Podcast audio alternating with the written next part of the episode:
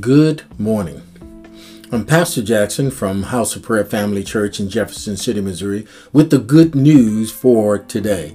Today we are praying Psalm 67, 1 through 7, Psalm 68, 1, 3, and 4. Psalm 67, verse 1. God be merciful to us and bless us, and cause your face to shine upon us, that your way may be known on the earth, your salvation among the nations. Let the peoples praise you, O God. Let all the peoples praise you. O let the nations be glad and sing for joy. For you shall judge the people righteously and govern the nations on earth. Let the peoples praise you, O God. Let all the peoples praise you. Then the earth shall yield her increase. God, our own God, shall bless us. God shall bless us. All the ends of the earth shall fear him.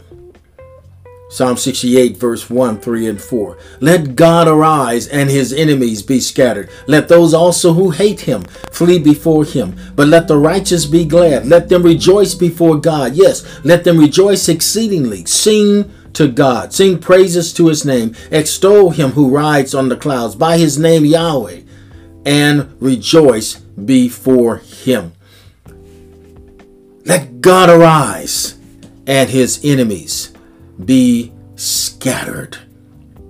Let us rejoice in the God, our Savior, the Creator of heaven and earth. Let's lift up the name above all names, the name of Jesus. Let's make him our primary pursuit. Let the words of our mouth proclaim his goodness and mercy and grace.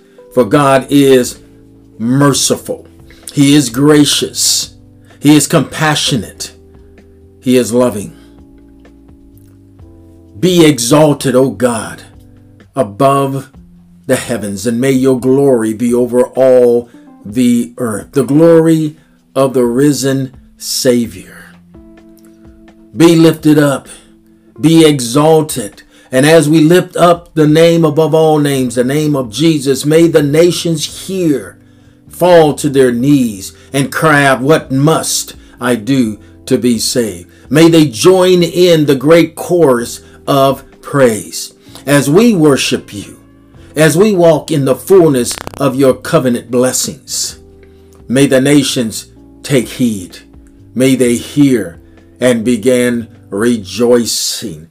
Let the peoples praise you, O God. Let the peoples praise you as we lift our voices in praise to you. Remember, it is well. Shalom. Shalom.